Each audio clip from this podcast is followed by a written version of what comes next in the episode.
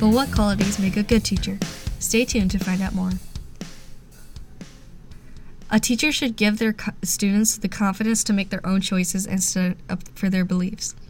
They will support students and inspire them to do things out of the classroom. If a student wants to use the skills they learned in class for something outside of school, the teacher should help the student and give them advice.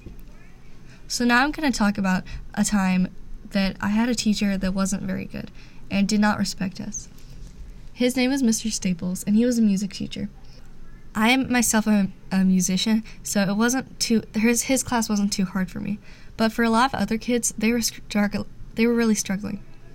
Mr. Staples would have us play different instruments, and if we couldn't really get the notes right, he would be mad and he would start yelling and he'd be disappointed.